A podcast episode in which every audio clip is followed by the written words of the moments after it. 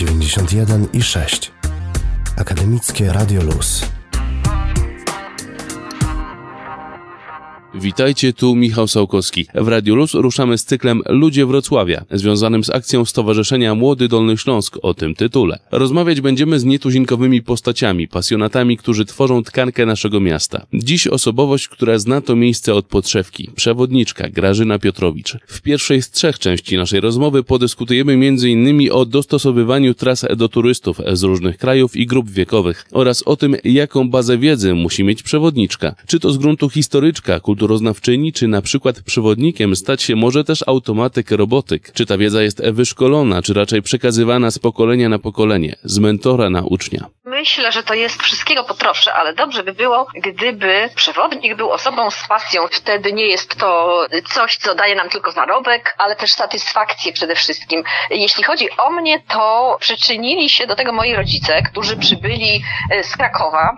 Tato mój opowiadał mi o Krakowie, jak to było przed wojną i tak dalej. Dziadek tutaj przybył pierwszy do Wrocławia zaraz w maju 45 roku i od nich po prostu słuchałam opowieści o Wrocławiu tuż powojennym, dosłownie. Jak tu się jeszcze żyło, jak tu się poruszali ci ludzie, którzy przybyli, w ogóle przybywali na dworzec na Dodrze. No ja słuchałam z wypiekami na twarzy tych opowieści mojego taty i chyba całe lata to wszystko we mnie dojrzewało. W ogóle historia rodziny sprawiła, że bardzo zainteresowałam się historią. I potem w którymś momencie, kiedy ten Wrocław zaczął się tak zmieniać, taki pomysł przyszedł mi nagle, że może ja bym została przewodnikiem. No i zaczęłam się interesować po prostu, gdzie, co, jakie kursy są organizowane, kto je prowadzi i zrobiłam kurs w PTT-ku. Kurs trwał rok, ale to był wspaniały, fantastyczny rok. To była dla mnie naprawdę uczta, ale jednocześnie zakończony był ten kurs oczywiście egzaminem, który był najcięższym egzaminem w moim życiu. Zdawałam różne egzaminy, ale konkretnie mogę określić ten jako najcięższy. Na teorii piękne pytanie, pomniki Wrocławia. No piękne pytanie, bo można mówić i mówić, a ja wtedy widziałam tylko jeden pomnik. Ja byłam białą kartką. Nie pamiętam, nie pamiętałam żadnego pomnika znajdującego się we Wrocławiu, łącznie z pomnikiem Fredry na rynku. Zapomniałam. I widziałam tylko jeden kamień na placu Kościuszki poświęcony tam, nie wiem, milicjantom i tak dalej, tym, którzy walczyli tutaj po wojnie. Ten jeden, jedyny kamień, proszę sobie wyobrazić. Byłam w tak totalnym stresie, że no po prostu wszystko mi z głowy wywietrzało. Ten egzamin w sumie zdałam, nawet na egzaminie praktycznym, czyli na jeździe autobusem opowiadałam o zoo, używając określenia ogród botaniczny,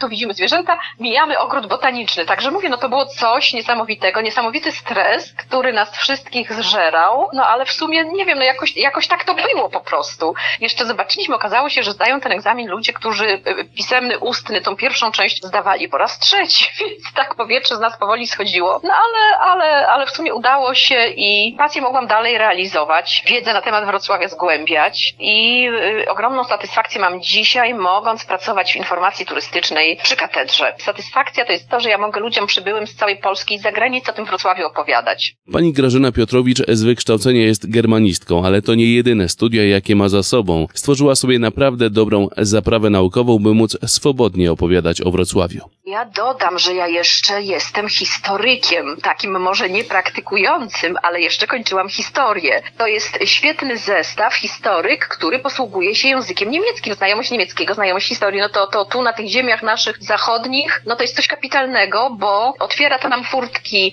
do zapoznawania się ze źródłami pisanymi po niemiecku, rozmowa z Niemcami, z tymi Breslauerami, którzy tutaj mieszkali i snują do dzisiaj wspomnienia. Opowiadają, no niedawno był na przykład pan, który tutaj parę ulic dalej mieszkał y, ode mnie, więc wszystko opowiadał, nawet jakieś zdjęcia wyciągnął, pokazywał co i jak, także no jest to doskonały układ. Y, historia plus język niemiecki, znajomość języka niemieckiego. I to rzeczywiście bardzo, bardzo pomaga. No i to chyba też w jakiś sposób wpłynęło na to, że ja na koniec się na ten kurs zdecydowałam. Ja po prostu y, chłonęłam historię Wrocławia, porównywałam zdjęcia przed i po. Były dla mnie wręcz odkryciem stare zdjęcia przedwojenne Wrocławia. Ja, ja też z wypiekami te zdjęcia oglądałam, porównując jak to dzisiaj wygląda. No człowiek był zaskoczony bardzo często, że na jakimś pustym placu dosłownie okazało się stały kamienice, po prostu osiedla całe były. I chyba to w sumie jakoś sprowadziło mnie do tego, że postanowiłam zostać przewodnikiem, czyli zrobić ten kurs. Zapytałem też, jak zmieniają się trasy dla turystów. Czy trzeba te trasy specjalnie dopasować? Co interesowało ludzi przed laty? Co zajmuje ludzi teraz? Z jednej strony tych mających dawne związki ze Starym Wrocławiem, a z drugiej młodych turystów, którzy są absolutnie czystą podróżniczą kartą i nie wiedzą o Wrocławiu zbyt wiele. Faktycznie, kiedyś po prostu było bardzo tradycyjnie, powiedziałabym sztampowo.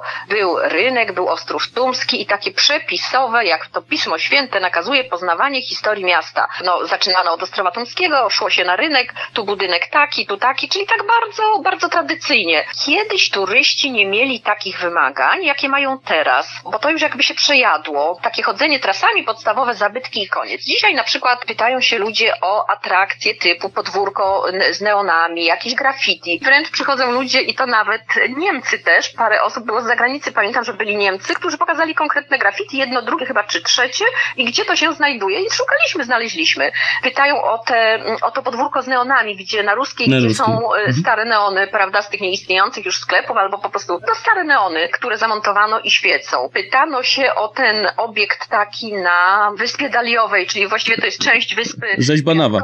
Taka, tak. E, o cóż jeszcze pytają, więc takie, takie, no takie nietypowe rzeczy. Poza tym też to się przekłada na informacje, które niosą ze sobą e, przewodniki. Kiedyś pisano, że Kościół Świętego Krzyża to jest kościół dwupoziomowy, w dolnej części Święty Bartłomiej, u góry Święty Krzyż. A dzisiaj przychodzą mi panie i pytają, gdzie jest we Wrocławiu kościół na kościele. Więc y, okazało się, że oczywiście chodziło o Święty Krzyż, kościół po prostu gotycki, dwupoziomowy. W jakimś przewodniku przeczytały, że jest we Wrocławiu kościół na kościele. Całkiem niedawno przyszły panie i pytały, gdzie są te słynne lwy na Ostrowie Tumskim. A chodziło o lwy, y, no właściwie to takie pozostałości lwów, te rzeźby przy wejściu do wrocławskiej mhm. katedry. Także mm, no, ludzie sami szukają, nie są zainteresowani teraz już tradycyjnymi ścieżkami, tylko i wyłącznie zabytkami, muzeami, ale szukają osobliwości, takich rzeczy nietuzinkowych y, i bardzo często są nawet życzenia takie, żeby prowadzić trasami legend wrocławskich. Mhm. No właśnie, legendy związane z Wrocławiem, te stare, zakurzone i te stworzone niedawno pod szczególne zapotrzebowanie turystów. O nich dowiecie się więcej w drugiej części naszej rozmowy. Zostańcie z nami. 91 i 6. Akademickie Radio Luz. Tu Radio Luz, magazyn Dzieje się, Michał Sołkowski. Przewodniczka Grażyna Piotrowicz to ta osobowość otworzyła nasz piątkowy cykl Ludzie Wrocławia. Rozmawiamy w nim z nietuzinkowymi postaciami, które tworzą klimat naszego miasta. Druga część zaczyna się od legend związanych z Wrocławiem, chociażby tych mocno nadgryzionych zębem czasu. Uwaga, będzie o pocisku. Do starych legend należy ta legenda związana z kamienną głową między cegłami wrocławskiej katedry na ścianie południowej. Na pewno do starych legend należy, choć chociaż z czasów młodości swojej nie za bardzo pamiętam, żeby była aż tak popularna legenda o bramie kluskowej, a konkretnie o tej klusce na, na szczycie bramy. Natomiast y, no, coraz więcej legend tworzy się, no właśnie chociażby z kościołem na kościele i z tego sporu między biskupem Tomaszem a księciem Henrykiem Probusem robi się, no, no to urasta niemal do miary legendy, tam się po prostu zastępuje książę, biskup zastępuje się jakimiś tam innymi pojęciami i tak dalej i wybudowali kościół na kościele kościele. No, no dzisiaj turystyka jest to swego rodzaju przemysł. Jeżeli e, jest swego rodzaju rywalizacja na przewodniki, a konkretnie na treści tych przewodników, no to, to, to tak samo przekłada się, prawda, na, na jakieś takie, nie wiem, indywidualne e, wyjazdy, wycieczki, kiedy się, nie wiem, ludzie pstrykają w jakichś takich miejscach, które dla nas są normalne, zwykłe, no ale wtedy właśnie dopisuje się jakąś tam historię, legendę, jest zdjęcie i byłem, widziałem i mhm. mam. Inna sprawa jest też taka, że ten Wrocław kiedyś nie był tak atrakcyjny i nie był tak piękny. Ja od razu muszę muszę powiedzieć, że nie było osoby, która by coś złego na temat naszego miasta powiedziała. Wszyscy się zachwycają. Zachwycają się do tego stopnia Wrocławiem, że ja sobie pomyślałam, że to nie może tak w powietrze iść te ochy i achy i założyłam coś takiego jak księga gości. Z księga gości można się wpisać, więc rzeczywiście tamte wpisy w różnych językach no, wychwalają miasto. Jakie piękne, jakie wspaniałe, jakie cudne, jakie, jaką szczególną atmosferą. I co ciekawe, e, Niemcy zwłaszcza, a przyjeżdżają nie tylko ci starsi byli mieszkańcy, ale też bardzo wielu młodych Niemców przyjeżdża. Są przekonani, zresztą wszyscy, którzy tu są pierwszy raz, czy nawet drugi albo i trzeci, są przekonani, że miasto nie było zniszczone w ogóle. Wręcz pytają, ale Wrocław nie był zniszczony. Ale też mnie to zainspirowało do tego, żeby nie opowiadać, ale taki stworzyłam album, gdzie są zdjęcia Wrocławia właśnie powojennego i tych zniszczeń. I kiedy ja pokazuję te zdjęcia, to się za głowę łapią i po prostu no, trudno to sobie wyobrazić, że to miasto było twierdzą, że to w ogóle burza, takie bombardowania 2 kwietnia przecież nalot dywanowy Rosjanie tutaj urządzili, burza ogniowa się rozpętała, no dramat. Ale kiedy te zdjęcia widzą, to są w szoku, bo patrząc na ten dzisiejszy Wrocław, no to nie są w stanie sobie wyobrazić, że miasto mogło być tak strasznie zniszczone. W przyporze katedry jest pocisk, który tam się rzeczywiście wbił, ale no to jeden pocisk nie robi takiego wrażenia jak zdjęcia ruin katedry czy, czy poszczególnych ulic obecnie i w 1945 roku. A w jakie miejsca najczęściej celują młodzi podróżujący? Odpowiedzi na pierwszy rzut oka można byłoby się domyślić, choć nie zamyka się ona tylko w jednej lokalizacji. No to zaskoczę pana, ale zoo, ogród zoologiczny. I przy okazji hala stulecia i Park Szczytnicki, no ale głównie zoo jest największą atrakcją. Mhm. Afrykarium, zoo, wszyscy myślą, spoza Wrocławia oczywiście przyjezdni, myślą, że Afrykarium to jest coś, jakiś osobny obiekt, a zoo to jest coś innego, więc ja wtedy tłumaczę, że Afrykarium jest na terenie zoo, ale zoo zdecydowanie i kategorycznie. E, o cóż jeszcze ci młodzi ludzie pytają? E, aha, statki, żegluga o. odrzańska, też ma wzięcie, nie powiem. No i przede wszystkim meleksy, bo bo powiem panu, że e, no, miasto wciąga, zobaczy się jedną rzecz, drugą rzecz i słyszy się o trzeciej, czwartej, nogi bolą. Więc też pytają o to, jak tutaj można jakoś, czy rowery, czy, czy jakieś środki podróżowania, którymi można by to miasto zwiedzić. No i to wtedy, wtedy wychodzi na to, że Meleksy okej. Okay. Fontanny, fontanny również, zwłaszcza wieczorne, wieczorne pokazy. No teraz fontanna y, w Parku Szczytnickim jest niestety nieczynna. Jeszcze oczywiście latarnie gazowe na Ostrowie Tumskim. Jak mówię, bo mogę akurat pokazać, y, turyści, że latarnie są gazowe, no to też trudno im uwierzyć. I zaraz pytania dalsze, kiedy są zapalane, kiedy są gaszone, no i także latarnie gazowe są ogromną atrakcją. A jak poradzili sobie przewodnicy z uziemieniem w czasie pandemii, kiedy deską ratunku dla różnych inicjatyw okazał się internet? I w jakie miejsca Dolnego Śląska warto zajrzeć w czasie wakacji, kiedy tkwi w nas jeszcze koronawirusowy lęk przed dalekimi podróżami za granicę? I co wspólnego z tymi podróżami ma Adolf Hitler? Z odpowiedziami wracamy do Was za chwilę.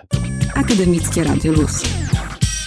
9.1 i 6 FM, Radio Luz, tu Michał Sałkowski. Wracamy do cyklu Ludzie Wrocławia. Pasjonaci, którzy tworzą klimat miasta, to oni są bohaterami nowego cyklu, który swój początek wziął z akcji Stowarzyszenia Młody Dolny Śląsk. Naszą serię rozmów otwiera przewodniczka Grażyna Piotrowicz. Część trzecia to wskazówka, w jakie rejony Dolnego Śląska warto udać się na wakacje, co w tych lokalizacjach jest kuszącego. No i jak radzili sobie przewodnicy, kiedy pandemia przesunęła wektor z wycieczek realnych na wirtualne. Powiem panu tak, generalnie przewodnicy nie działają w realu. Część wiem pozawieszała działalność, ale stowarzyszenia przewodnickie umieszczają na Facebookach, na stronach kompleksowe informacje ze zdjęciami, z filmami e, na temat e, wielu różnych ciekawych obiektów, które na co dzień mijamy, ale na przykład w ogóle nie mamy pojęcia, prawda, że tam ktoś słynny był, mieszkał, działał, dlatego że no, koronawirus wszystkich zaskoczył i mieliśmy sporo czasu, prawda, na to, żeby tą swoją wiedzę zgłębiać, pogłębiać, no i ale jednocześnie się nią dzielić.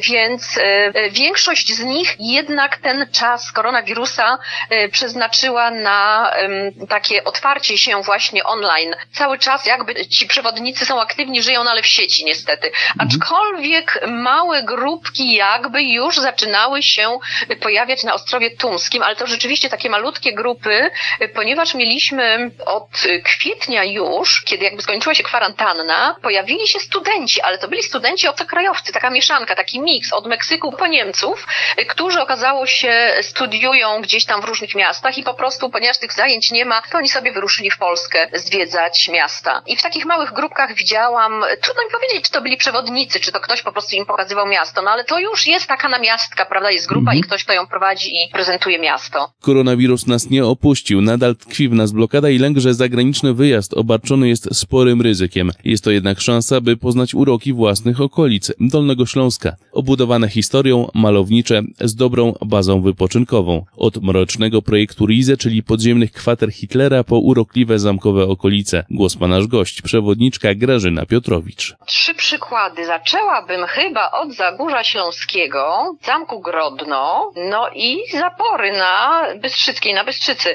Można polecić ten teren i zamek, bo można tam połączyć przyjemne z pożytecznym. Piastowski zamek z bogatą historią, no niestety chyba jeszcze nie udostępniony, to znaczy można wchodzić, z tego co wiem to obecnie zamek można zwiedzać, ale bez przewodnika i też nie w całości. Na zamku można coś przekąsić, jeżeli nie na zamku, to dookoła jeziora jest parę takich obiektów, gdzie można i przenocować i się posilić. Poza tym, oprócz zwiedzania, czyli powiedzmy czegoś dla duszy, możemy też coś dla ciała posiąść, mianowicie można całe jezioro sobie obejść. Można również wypożyczyć łódeczkę, rowerek wodny i po jeziorku sobie popływać. Wspaniała zieleń, ludzi pewnie no w sobotę, niedzielę wiadomo, jak już możemy, to, to wszyscy w ten teren wyruszają. Tam jest świdnica niedaleko, więc trochę ludzi pewnie jest, ale ten teren cały z Zamkiem Grodna mogłabym polecić. Mówił pan Rize, Osówka, Walim, Włodarz, jak najbardziej. To dla lubiących, no, troszeczkę podwyższony poziom adrenaliny tam i, i, i dla ciała, i dla ducha. No Rize, no, obiekty, które olbrzym, prawda, zespół podziemnych korytarzy budowanych przez mm, robotników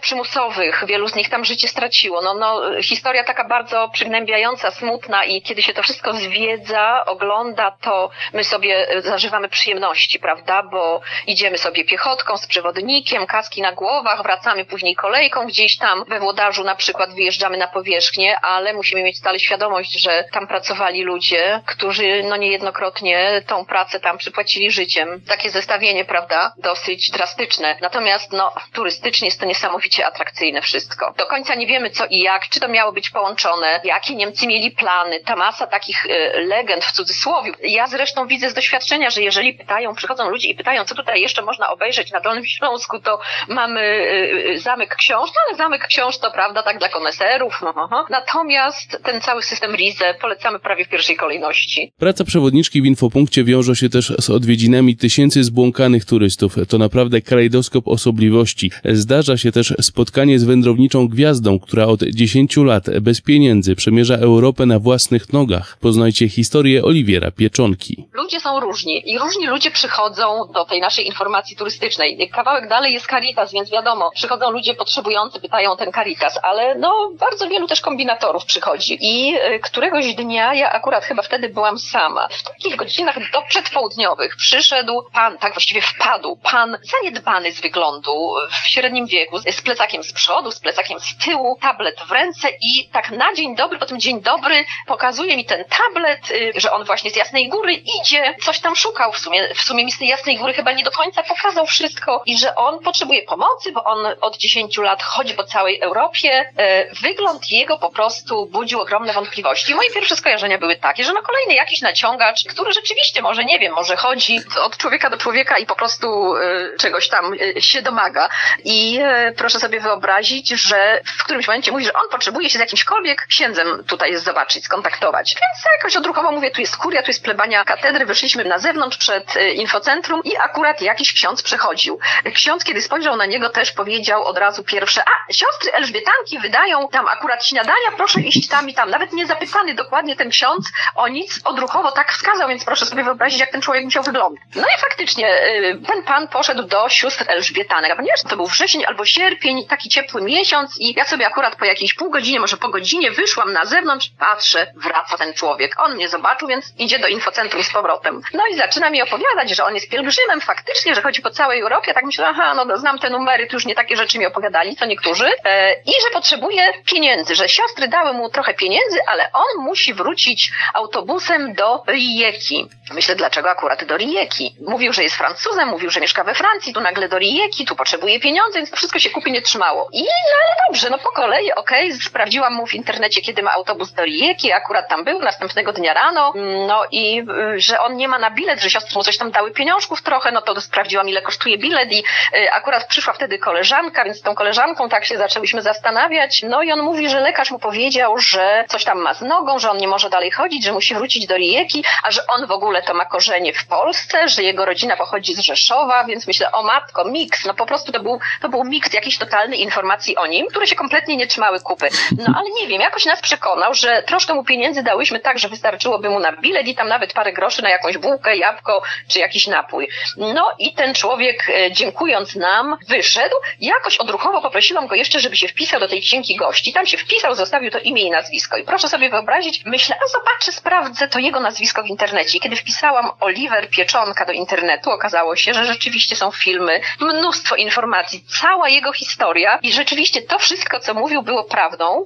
Był to człowiek, który urodził się we Francji, jego rodzice po prostu z Polski mm, wyjechali do Francji, rzeczywiście kogoś tam miał y, jakieś korzenie w Rzeszowie. Y, on miał rodzinę, żonę, dom i wszystko, ale to się wszystko rozsypało. Żona go zostawiła, stracił mieszkanie, został po prostu goły i wesoły, jak to się mówi, i postanowił przemierzać Europę piechotą, nie mając kompletnie nic. I rzeczywiście był poprzedniego dnia na Jasnej Górze, gdzie udzielał jakiegoś wywiadu i coś tam trochę pieniążków dostał, za które dotarł tutaj do Wrocławia. Czyli to wszystko, co mówił, było prawdą po prostu. I rzeczywiście potrzebował jechać do Rijeki, bo okazało się, że on teraz aktualnie gdzieś tam jakąś bazę, e, kiedy przeczytała te wszystkie informacje o nim, to moja pierwsza myśl była taka, jak dobrze, że poprosiłam, żeby się wpisał do tej księgi, bo mam tutaj wpis Olivera Pieczonki, tego słynnego Olivera Pieczonki, bo rzeczywiście po tych informacjach, w tej masie informacji bardzo ciekawych notabene, które są o nim, to, to rzeczywiście jest to postać mm, znana w Europie. To jest faktycznie pielgrzym od 10 lat, chodzący, przemierzający Europę na piechotę. Bez pieniędzy, bez y, jakichś tam, nie wiem, zapasów żywności. Rzeczywiście plecak z przodu, plecak z tyłu, tablet i to wszystko. Licząc po prostu na ludzką pomoc, y, tak się po tej Europie porusza. Pierwsze wrażenie, no naciągać, jakiś kolejny kombinator, jeszcze taki, taki jakiś lekko nawiedzony, powiedzielibyśmy. Natomiast, no, coś musiał w sobie mieć, skoro i ja i koleżanka sięgnęliśmy po pieniądze, dałyśmy mu te pieniądze, prawda, siostry mu dały pieniądze, no, no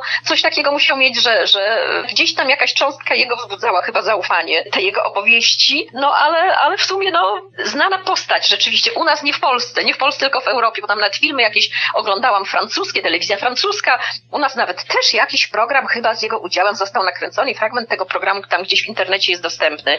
Natomiast cała masa, no, wszelkich informacji, łącznie z tym jego życiorysem i całą taką biografią, jak to się stało, że on mając żonę, rodzinę, dom, y, nagle stał się takim pielgrzymem po Europie. Także, no to jest też taka lekcja dla nas, prawda, że jednak najmniejsza doza zaufania jest potrzebna po to tylko, żeby, no, poznać człowieka i ewentualnie mu pomóc. Ostatnim akcentem niech będzie powrót do Wrocławia i Rzeźka zachęta do odwiedzenia stolicy regionu. Wcale nie tak niemieckiej, jak się utarło, i lepszej od Krakowa czy Warszawy, przekonuje nasz gość. No, jest to piękne miasto z piękną historią. Ja tylko dodam, że miasto Wrocław było lokowane, a więc otrzymało prawa miejskie wcześniej niż Kraków. Mało tego, w akcie lokacyjnym Krakowa jest informacja, że Kraków ma być lokowany tak, jak było lokowane miasto Wrocław. To jest taka no, ciekawostka, bo wszystkim się wydaje, że ach, Kraków. Jest piękne miasto z piękną atmosferą, budzące zachwyt wszystkich. No mówi się, że jest to najpiękniejsze miasto w Polsce. Turyści, którzy byli w Warszawie, byli w Gdańsku, znają Poznań, przyjeżdżają z Krakowa do nas, stwierdzają krótko, że ma taką szczególną atmosferę, że jest to najpiękniejsze miasto w Polsce. A tą atmosferę tworzą pewnie ludzie między innymi, nie tylko obiekty, zabytki, ściany, mury, no ale też przede wszystkim ludzie. A jest to historia bardzo związana z Polską. Polskość we Wrocławiu istniała do końca II wojny światowej. Dla tych, którzy sądzą, że, że to taki Breslau, że to niemieckie miasto, to ja od razu wyprowadzam z błędu. To jest miasto, które 200 lat należało do Austrii, 200 lat do Niemców. Tutaj taki przekładaniec y, należało do Polaków, do Czechów i jest to taki tygiel łączący w sobie historię tych poszczególnych krajów. Także naprawdę warto, warto przyjechać do Wrocławia. 91 i 6. Akademickie Radio Luz.